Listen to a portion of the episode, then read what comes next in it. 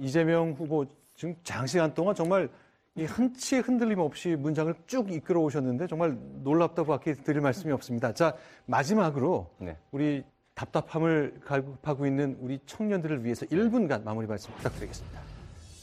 대한민국의 청년 여러분, 제가 여러분께 참으로 미안한 말씀으로 한마디만 드리고 싶습니다. 여러분의 미래를 바꾸고 싶으시면 행동해 주십시오. 오늘이 3.1절입니다. 3.1 운동 당시에 그 많은 조선의 사람들은 자신들의 싸움으로 어떤 변화가 일어날지 반드시 독립이 될지 하는 확신은 없었을 겁니다.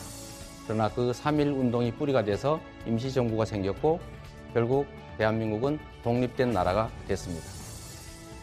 우리 청년들의 삶을 바꾸는 것도 기존에 있던 것들을 그대로 수용하고 체념할 것이 아니라 대한민국을 위해서는 우리 모두가 직접 나서서 행동해야 바꿀 수가 있습니다. 대한민국이 불공정한 나라입니다.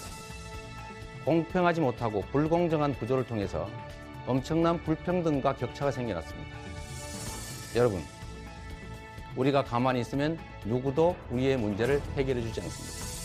우리 대한민국 국민들이 직접 나서서 이 잘못된 불공정한 구조를 바꾸고 공정한 나라, 모두가 꿈과 희망을 누릴 수 있는 그런 나라 함께 만들어가면 좋겠습니다. 여러분들을 응원합니다. 청년 화이팅!